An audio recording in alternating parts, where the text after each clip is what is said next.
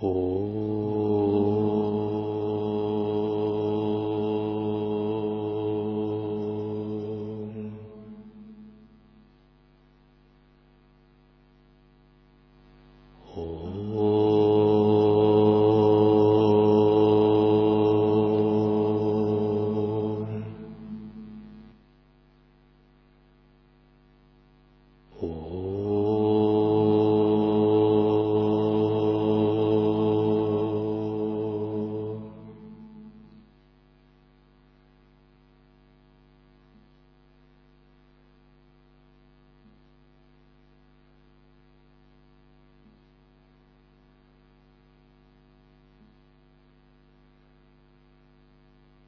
Махабхарата – книга усилий.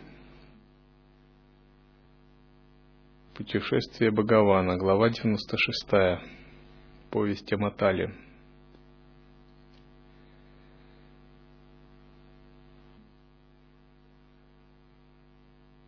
У Индры был колесничий, его звали Маталя. И в семье колесничего была дочь, красавица, которая блистала своей красотой в мире богов – ее звали Гунакеша. Также она превосходила всех своими качествами, благородством помыслов. И когда возничие Индры Матали вместе с женой подумали, что пора ее выдать замуж, и обсуждали это,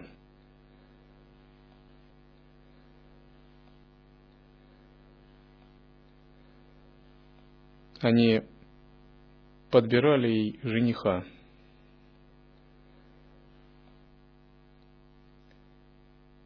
и они окинули своим ясновидящим взором мир богов и мир людей.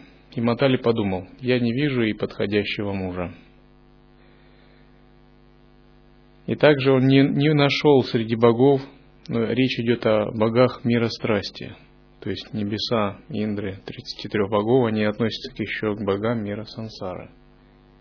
И хотя на этих небесах есть просветленные боги, то там есть также и непросветленные – те, кто просветленные, это, как правило, Риши, сам Индра, великие ситхи, которые э, обитают в этом мире. Но они не нуждаются в супругах. Они просветленных богов, очевидно, Матали не был удовлетворен. И он не смог найти ни из богов, ни из дайтев, ни из людей, ни из гандхарвов. И даже из многих в то время Риши своего зятя. И посоветовавшись с женой, Судхармой, Матали решил отправиться в мир нагов. И он сказал, среди богов, среди людей я не вижу мужа, достойного моей дочери Гунакеши, но, возможно, среди нагов найдется. Сказав Судхарме, он выполнил поклонение, поцеловал дочь и своими магическими силами переправился на земную поверхность. По пути он встретился с Риши Народой. Народа в это время шел встретить Варуну, хранителя мира, повелителя вод. И Народа его спросил, куда ты, господин, идешь? По своему ли делу или по приказу Индры, Шатакрату? И Матали объяснил ему, в чем дело. Народа сказал, тогда мы можем пойти вместе, потому что я спустился с обители богов, чтобы навестить Варуну, повелителя вод. Я тебе могу много рассказать и показать подземных стран. И наверняка их посетив, мы найдем какого-нибудь мужа для твоей дочери. Когда они спустились на землю, мотали и народу, они увидели хранителя мира, Махатму, великого властителя вод, бога Варону, божество, повелевающее водными стихиями. И Нарада был с почетом большим принят там, как Дева Риши. Также Матали был там тоже как почетный гость, поскольку он был слугой Индры. И они, в свою очередь, совершили поклонение Варуне и отпущенные им отправились дальше, в мир нагов. Вообще, как вы видите, когда боги, божественные существа общаются друг с другом, у них есть четкое понимание взаимоотношений, иерархии, уважения и прочего. Поскольку живые существа обладают различными уровнями, способностью и мудростями, хотя в самом деле они в своей основе, конечно же, являются недвойственным брахманом. И когда мы смотрим на их сущность, они являются брахманами, они все равны, поскольку в брахмане и боги, и демоны, и Будды, и животное, все есть одно проявление. Но когда мы смотрим глазами относительного измерения, различающей мудрости, мы четко понимаем, что существуют боги и есть люди, есть асуры, а есть животные. И все они не равны, а напротив, их э, возможности совершенно разные. И для этого необходимо понимать смысл взаимоотношений с ними и так далее. Есть один рассказ о царе, который, поднявшись на небеса Индры, перепутал его с кем-то, не выразив почтения, был проклят и при этом вынужден был родиться в мире смертных. И таких рассказов очень много, когда кто-то из богов совершает какую-то ошибку в обращении с высшими существами. И в результате проклятия ему приходится искупать свою карму, рождаясь смертным. Эта тема часто в Махабхарате описывается. И когда йогин продвигается, если он касается каких-то могущественных божественных сил, он должен быть очень внимательным, поскольку соприкосновение с какими-то могущественными силами ему может или дать очень много, или наоборот, очень много забрать, если он совершит такую ошибку. Даже в монастыре мы говорим о важности соблюдения принципа иерархии, принципа самай, принципа чистого видения четырех бесконечных и так далее – поскольку здесь мы включаемся в область различных уровней сознания.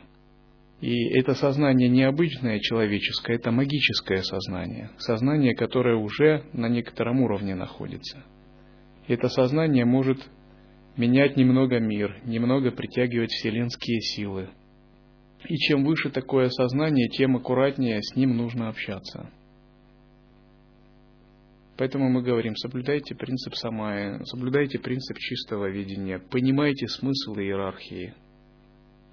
То есть будьте аккуратны и корректны, э, когда вы входите в дхарму. Ну, допустим, принцип такой.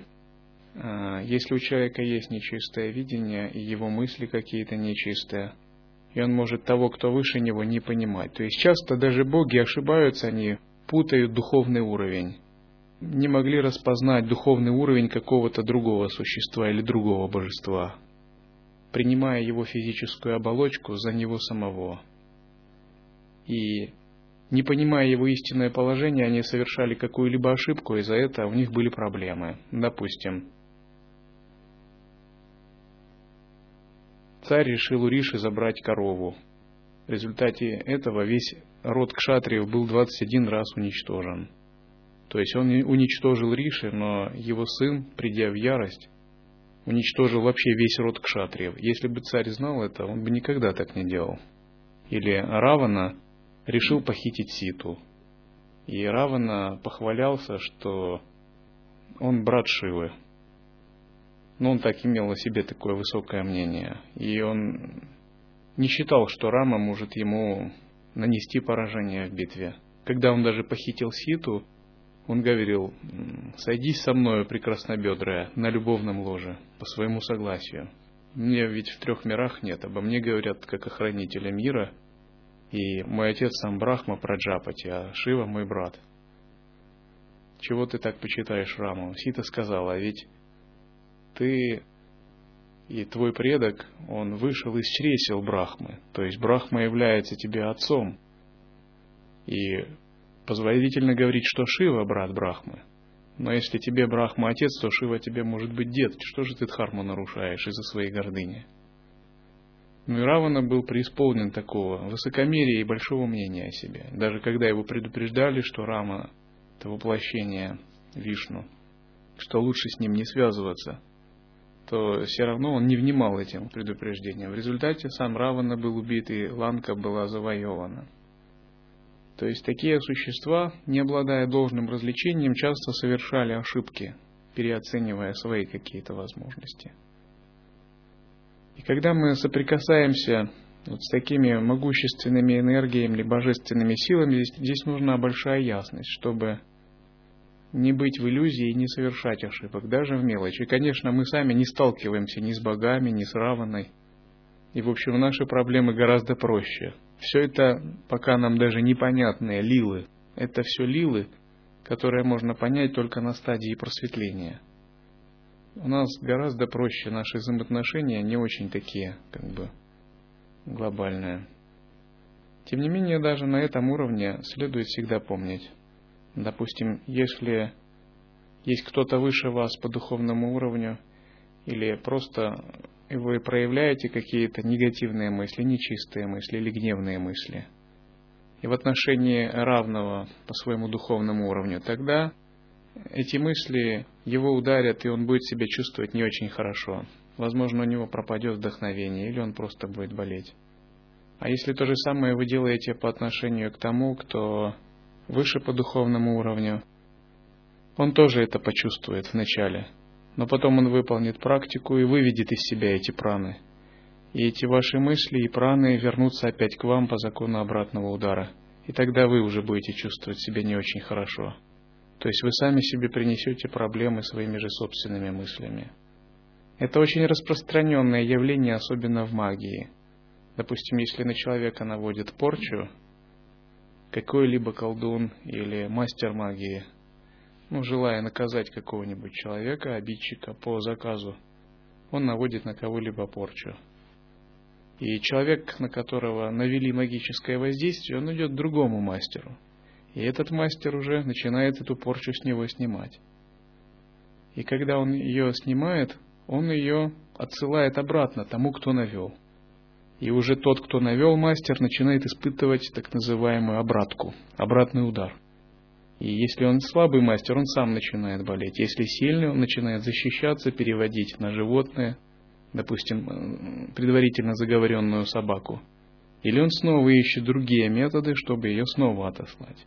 Мастера магии этими часто занимаются. Они так перекидывают друг на друга. Туда-сюда, туда-сюда. Если кто-либо из них очень знаменитого рода, у него большое эго, он себя очень уважает как мастера, он не отдаст своего клиента и не отступится. И он будет за него сражаться, то есть дальше. И часто они перекидывают таким магическим способом негативную энергию с одной головы на другую. И в конце концов, такая перекидка может даже длиться годами, так называемая война магов. И в конце концов, кто-либо из них совершает ошибку – то есть и здесь очень тонкие такие моменты, потому что совершить ошибку это значит потерять силы и даже можно умереть. И в конце концов так и происходит, менее искусный совершает ошибку, где-то он не успевает подобрать ритуал, и он начинает проигрывать. И тогда они встречаются, и он договаривается с этим магом, он его вычисляет через сновидение, через гадания и духов ему подчиненных, духов умерших, допустим. И он его находит. И он договаривается, приходит к этому магу якобы на прием, изображая из себя простака, простого человека. И тот об этом тоже знает, но он не подает виду. Такие игры, лилы у них разворачиваются. И если у него не получается э, таким образом разрешить ситуацию, он когда приходит на прием, он пытается что-то сделать такое, оставить какой-то заговоренный предмет и затем уйти, чтобы решить эту ситуацию. Если маг его более высокого класса переигрывает, он затем договаривается и просит о встрече и приходит на поклон. То есть, когда один маг к другому приходит на поклон, это значит, он признает его силу и предается на его милость, как победителя. И тот, кто более сильный, он как бы ну, уже на свое усмотрение решает этот вопрос. Как правило, это такие э, маги высокого рода, там, в десятом поколении, обладающие большими знаниями и силами. И вот это магическое сознание, оно оперирует на тонком уровне. И практикующий, хоть он и не маг, и ему это не интересно, то его сознание тоже магическое, и оно может осуществлять просто силой одного намерения подобное воздействие. Именно поэтому Для практикующего высокие требования в самаях, в чистом видении, в поддержании взаимоотношений.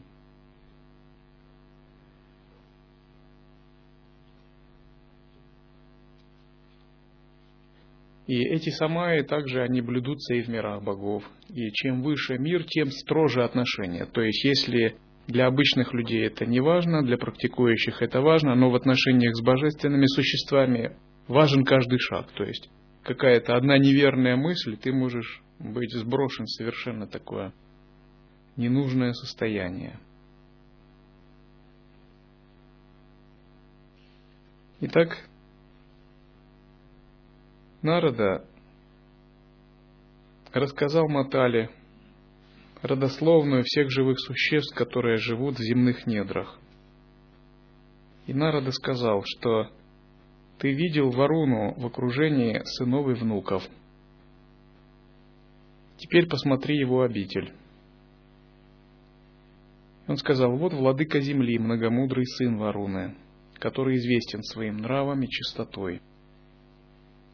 Да, еще вот кто-то может думать, что после достижения недвойственности и реализации освобождения э, не существует больше никаких различий. Но на самом деле, когда йогин достигает освобождения, реализовывает недвойственность, он не остается ведь в статичном состоянии. Он всегда пытается реализовать и активное, проявленное состояние. И когда он реализовывает активное проявленное состояние, он начинает действовать так же, как личность, формируя эго, ахамкару. У него всегда есть тело, окружение, проявление и прочее. И он обнаруживает, что на свете есть также множество других существ, которые обладают э, могуществом, большими силами, просветлением, которые обрели просветление раньше. То есть он уже выходит не на человеческий уровень, а на уровень каких-то огромных вселенских энергий. Но это подобно тому, как человек подлетает к звезде или к Солнцу, и ему надо уважать энергию Солнца, чтобы самому не сгореть. Итак, Нарада говорит, этот сын, почтенный сын Варуны, он является супругом дочери Сомы, Джутиснакали. Говорят, она красива, как богиня Лакшми. Старший сын Адити Варуны считается лучшим из лучших. А вот посмотри, вот золотой дворец Варуны. Если его получить, то можно получить и божественность богов. Там дальше это обитель Дайтев, которые были лишены своего влияния, и видны их различные приспособления. И Народа рассказывает мотали различные области, которые он раньше посетил и которые он знает. И Нарада говорит, что эти дайти, они величавые, очень гордые, неуничтожимые. И часто они воевали иногда на стороне богов. Также он показал ему, где обитают потомки ракшасов, тех, которых победили боги, хотя ракшасы обладали большими силами. Затем он показал ему великий постоянный огонь, который сиял в центре царства Варуны, в глубинах. Затем он показал изогнутый диск Вишну, которому поклонялись кшатрии, воины. Показал ему оружие лук из дерева Ганди, который мог бы принести гибель всему миру, если бы его запустить. Этот лук охраняется богами. Он говорит, что это оружие, оно укращает э, любых ракшасов, самых сильных из них. И когда-то он был создан Брахмой, передавшим Веды. И это оружие обладает огромной силой, и его носят сыны повелителя Вод Варуны, сыны хранителя мира Варуны. Затем Народа показал ему зонд Варуны, находящийся во дворце зонтов, который проливает повсюду прохладу, ну, очевидно, это какие-то магические технологические устройства богов, которые оперируют пятью элементами, с помощью которых боги оперируют пятью элементами. И он сказал, что воды, которые льются из этого зонта, становятся чистым нектаром, сомой, нектаром бессмертия. И этот нектар, он сияет, но это сияние не слепит. Так Народа рассказывал множество вещей, которых он ему показал. Но говорил, я бы тебе мог, много мог рассказать, но это тебя бы задержало надолго, поэтому пойдем отсюда. Также Народа рассказал, что есть город за областью нагов, который называется Патали. Его населяют Дайти и Данавы, боги, управляющие различными вселенскими процессами – и этот город может достигать тот, кто может ходить по воде, кто обретает магические силы. И в этом городе постоянно правит Асура по имени Агни. И тот, кто сюда попадает, он может понять, как действует закон кармы и насколько он связан и ограничен – Далее он говорит, что раз в полгода в этом городе появляется сияющее золотом солнце. И здесь воды, которые опускаются в нижние миры, принимают красивые образы. Именно поэтому этот город именуется Патала. И именно из этого мира происходят дожди, тучи и вода и многочисленные морские животные пьют сияние сомы и живут в водах, блуждая по морям. И затем Нарада показывает ему Бога Чандру, который касается различных живых существ, благословляя их. Также он показал ему обитель дайтев, которые были лишены благословений за свои проступки в этой области. Он показал ему великого владыку Пхутапати, который выполнял аскетическую практику. Также он показал ему риши, которые были увлечены чтением вет. Они расстались с жизнью, умерев после того, как были людьми, и обрели перерождение в мире небес. Эти риши также продолжали выполнять практику в этом мире – Некоторые из них постоянно лежали, другие не меняли одежды, оставаясь в какой-либо позе, выполняя садхану обета говрата, а, обеты коровы. Также он показал им Айравану, владыку нагов, Ваману, Кумуду и других. И он сказал, посмотри, может тебе качествами кто-то понравится, кого бы ты мог взять взять я, какой-либо жених. А если тебе понравится, мне скажи, я его попробую сосватать. Также он показал Матали положенное в воду мировое яйцо, сияющее великолепием. Это яйцо со времени сотворения Вселенной не раскрылось, и оно не движется. И никто не знает о его рождении и сотворении. И его матери отца никто не знает. Это что-то наподобие такого ядерного реактора, который содержит средоточие энергии во Вселенной. И Нарада сказал, что именно из этого яйца при конце Вселенной возникает великий огонь, сжигающий все миры. И в будущем он сожжет все три мира вместе с подвижными и неподвижными существами.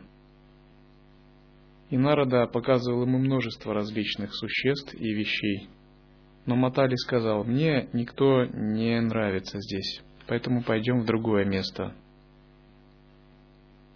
Нарада сказал тогда, тогда мы пойдем в Золотой город. Есть такой великий и прекрасный город, дайте виданавов, и они владеют магическими искусствами. Его построил Вишвакарман, приложив немало усилий. Этот город подчинен стране Паталов – и Данавы, обладая большими силами,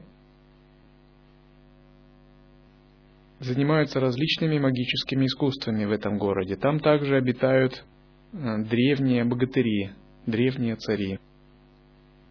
Их никто не может покорить даже, ни Индра, ни Варуна, ни Яма, даже Кувера не может их покорить. Там также обитают асуры Калаканда, тех, что возникли из стоп Фишну. И другие живые существа, те, что возникли из топ Брахмы, то есть существа с низким уровнем развития. Демоны, он говорит, что они зубатые, страшные, быстрые, как ураганы, полные отваги, владеющие чародейскими силами, там живут. В мире существует множество различных существ, которые нам пока неведомы, но они существуют так же, как и мы, в каждой своих луках. Чтобы попасть в эти луки, необходимо кармическое видение, соответствующее этим лукам. И Нарада говорит, что есть данавы, которые опьянены своей воинственностью. Их называют Ниватакаваша. Их никто не может одолеть, даже Индра. И многократно я, Матали, вместе с царем богов и его сынами были ими разбиты и терпели от них поражение. И он показал также серебряные золотые дворцы, которые в этой области были мастерски воздвигнуты. Они отливали кораллами, берилами, лучистые, светлые, как хрустали, сияющие, как алмазы. Они блистали, подобно огню, все в драгоценностях и самоцветах. Их красоту было невозможно описать. И Народа показывал игры дайтев, их дворцы, ложа, украшенные самоцветами, их различные троны и дворцы – также там были многочисленные водопады, каменистые горы, деревья цветущие и плодоносящие. И он сказал снова, может быть тебе здесь кто-то понравится из женихов? Или, если хочешь, пойдем мы в другую сторону. И Матали отвечал, Божественный Риши Нарада, я не должен делать то, что не угодно небожителям. Если я найду жениха какого-либо среди данавов, то Данавы враждебны богам, и никакого брачного союза не получится, если я найду зятя из расы врагов. Пойдем лучше в другое место. Тогда Нарада сказал, пойдем в другой мир. Вот мир прекрасноперых птиц, что пожирают змей. Они неутомимы в полетах и в переносах грузов. Этот род размножили шесть сынов Винаты – то есть он показал ему мир птиц Горуды. И благородные цари пернатых, их сотни тысяч, и они происходят из рода Кашьяпы. Все они носят знак Вишну, знак Шриваца. Все обладают большими силами и пребывают в большом счастье. По делам же они, по своему настрою, они кшатрии – и они воинственны, и ими, их врагами являются наги, змеи, поэтому они змеи пожирают беспощадно. Но из-за того, что они уничтожают живых существ, они не смогли подняться с уровня кшатриев до уровня брахманов. То есть у них нет подлинной святости. И здесь есть различные превосходные существа, происходящие от Вишну. И они почитают особо Бога Вишну, поклоняясь Ему. Для них Он есть абсолютный и высший. И в их сердцах всегда Вишну – это преданность Вишну – это их путь. И он перечислил различные имена знаменитых Гарут, такие как Златоглавый, Пожиратель змей, Яростный клюв, Ужасный, Широкоглазый, Серга, Ветер, Пламя, Победитель праха, Алмазный устой, Малыш, Потомок винаты, Вихреподобный, Немигающий, Быстроглазый – три дара, семь даров, Валмики, Пожарный, Остров Дайтьев, Островной океан, Лотосознаменный, Прекраснолицый, Пестрознаменный, Безупречный, Сердце тучи, Даритель, Ползучий, Пожиратель сомы, Носитель груза, Голубь, Читрантака, Солнцеглазый, Закон Вишну, Юный, Прекрасноголосый, Златоцвет, Медвяный, Творец дня, Творец ночи. Такие он предлагал э, различных существ из рода Горуды. И он говорил, все они очень славные, отменные и бессмертные. Но если тебе никто из них не понравится, мы пойдем и дальше, в другую страну. После этого он показал ему Расаталу, седьмую землю, страну седьмую из этих земель. Там, где находится олицетворение богиня всех коров Сурабхи, которая возникла из нектара. И это чистая земля, где земля постоянно дает молоко, возникшее из соков. И амрита, нектар бессмертия, образуется шестью такими соками. И эта амрита когда-то возникла из уровня самого Творца Вселенных. И он показал различные озера, насыщенные этой амритой. И показал озеро, называемое Молочным озером, Молочным морем, то, что является очистителем Вселенной. Его берега покрыты пеной, как бы цветами. И там на берегах этого озера обитают риши, которые питаются этой пеной нектара бессмертия, поэтому их называют пенкоеды. Они выполняют суровую практику, даже богов восхищают – и по сторонам этой страны обитают четыре воплощения богини коровы Сурабхи. И эти четыре воплощения богини коровы являются поддержателями этого мира.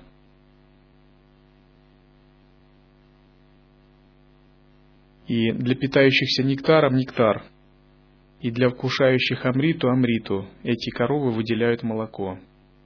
И жители этой области Расаталы там распевают песню, восхваляя эту амриту – когда-то ее услышали люди, и они также повторяют эту песню. И Нарада сказал, ни в стране нагов, ни в обители Индры нет страны счастливее, чем эта страна Расатала, то есть это чистая земля. Потом Нарада показал город по имени Пхагавати, охраняемый змеем Васуки. И этот город Пхагавати похож на обитель Индры, Здесь пребывал мощный наг змей Шеша, совершая аскетический подвиг, поддерживая землю своей духовной силой. Сам он обладает огромной силой, подобный светлой горе и сияющей светом, и украшенный различными украшениями. Также здесь жили различные змеи, разнообразные видом, наги, но, скорее всего, он показывал ему цивилизацию рептилий, разумных сверхсуществ, которые существуют параллельно с нашим человечеством. Обычно говорят, что они существуют под землей, как более древняя цивилизация и более высокоразвитая, более магическая или более технологическая.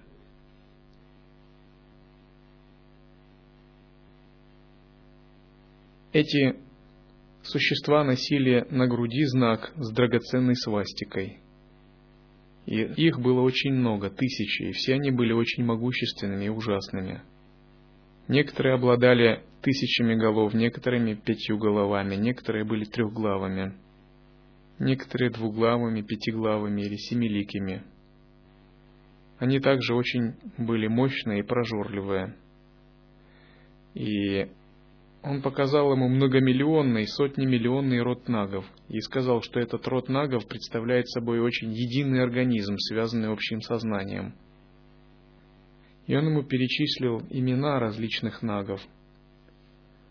Прекрасный, многосильный, хищник, сокровище змей, летучий, лист дуба, предок, восторг, желтый змей, звук и отзвук, достигнутый, пламя, грозный, соловей, белый лотос, душистый венок, два лотоса, голубой лотос, молот, витязь, кувшин, скрученный и раскрученный, пожиратель мышей,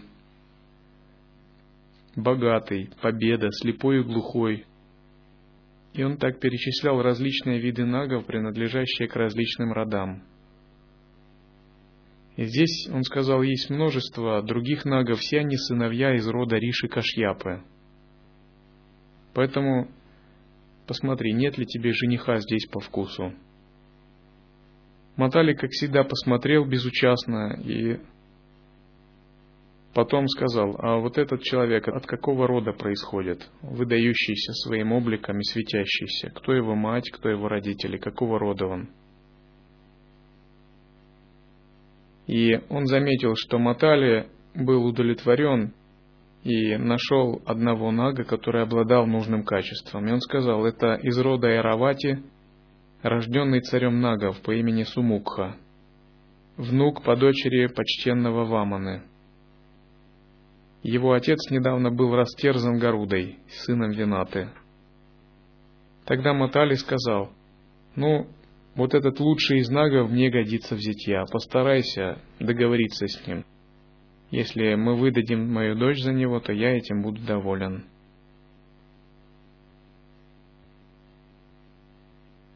Тогда Народа, придя, сказал, посмотри, этот возничий самого Индры, его зовут Матали, и он друг самого Индры, обладающий превосходными качествами. Он ведет чистый образ жизни, он советник Индры и его колесничий. Во время битвы с асурами, управляя колесницей, он проявил свою высочайшую доблесть. И с его дочерью красотой никому не сравнится в различных мирах. Она одарена различными свойствами. Ее зовут Гунакеши. И он сказал, посмотри, он три мира прошел, и только Сумукха выбран для дочери мужем. И Нара довел переговоры с дедом Сумукхи, поскольку отец его был убит Гарудой. И Нарада сказал, если ты готов отдать своего внука в женихи Гунакеши, то можно готовиться к свадьбе.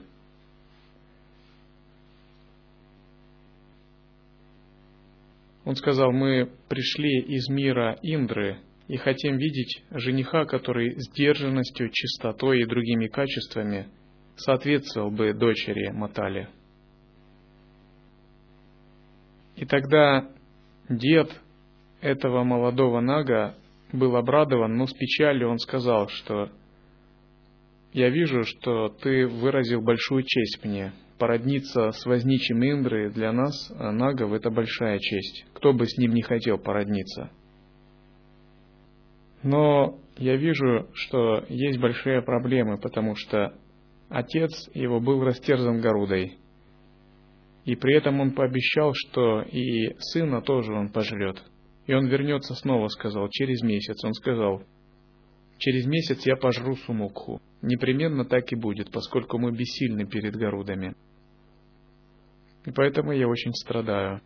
Матали ему сказал, на самом деле я окончательно выбрал твоего внука, и поэтому не беспокойся об этом. И пусть он идет вместе со мной и народой к Индре, чтобы э, его лицезреть, к царю богов. А линию его жизни я узнаю с помощью самого Бога.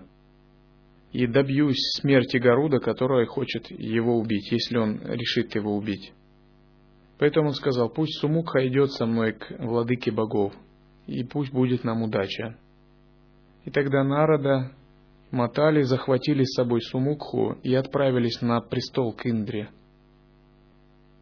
И когда они поднялись на небеса Индры, они увидели там четырехрукого бога Бхагавана Вишну. И при нем тогда Нарада рассказал про Матали и его выбор. И Вишну тогда сказал, надо дать ему нектар бессмертия. Если мы не дадим нектар бессмертия э, этому сумукхе, этому нагу, то его никто не сможет убить.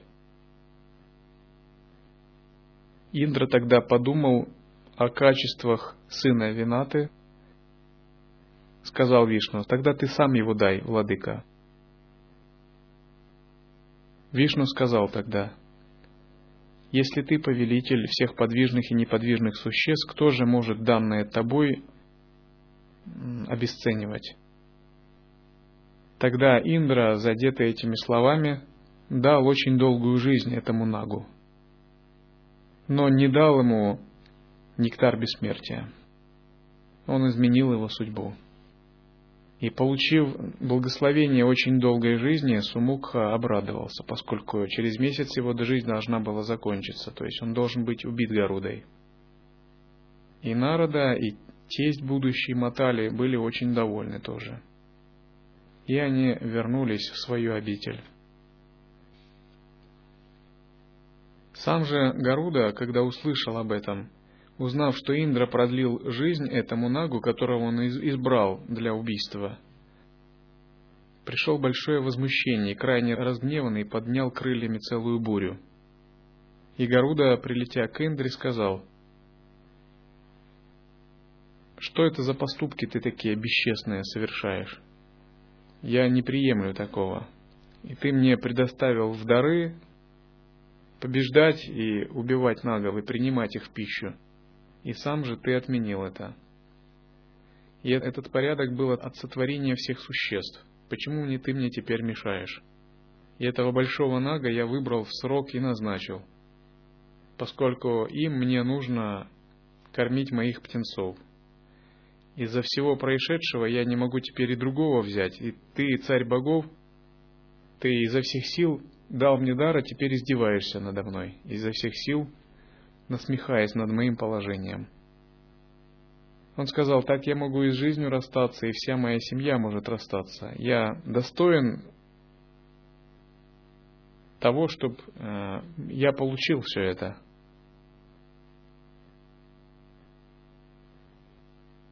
Также он сказал, что пока ты стоишь в этом мире, и я служу тебе, то даже надо мной сам Вишну не властен. И меня породила дочь Дакши, отец мой Риши Кашьяпа. И если я захочу, я могу собрать все миры в одно мгновение. И моя сила огромная. Нет такой силы, которая равна мне. И ты помнишь, когда я сражался с дайтями, я совершил множество различных подвигов. Сыны Дити, Вивасван, Шрутасена, Прасукта, Калакакши были мной убиты в битве.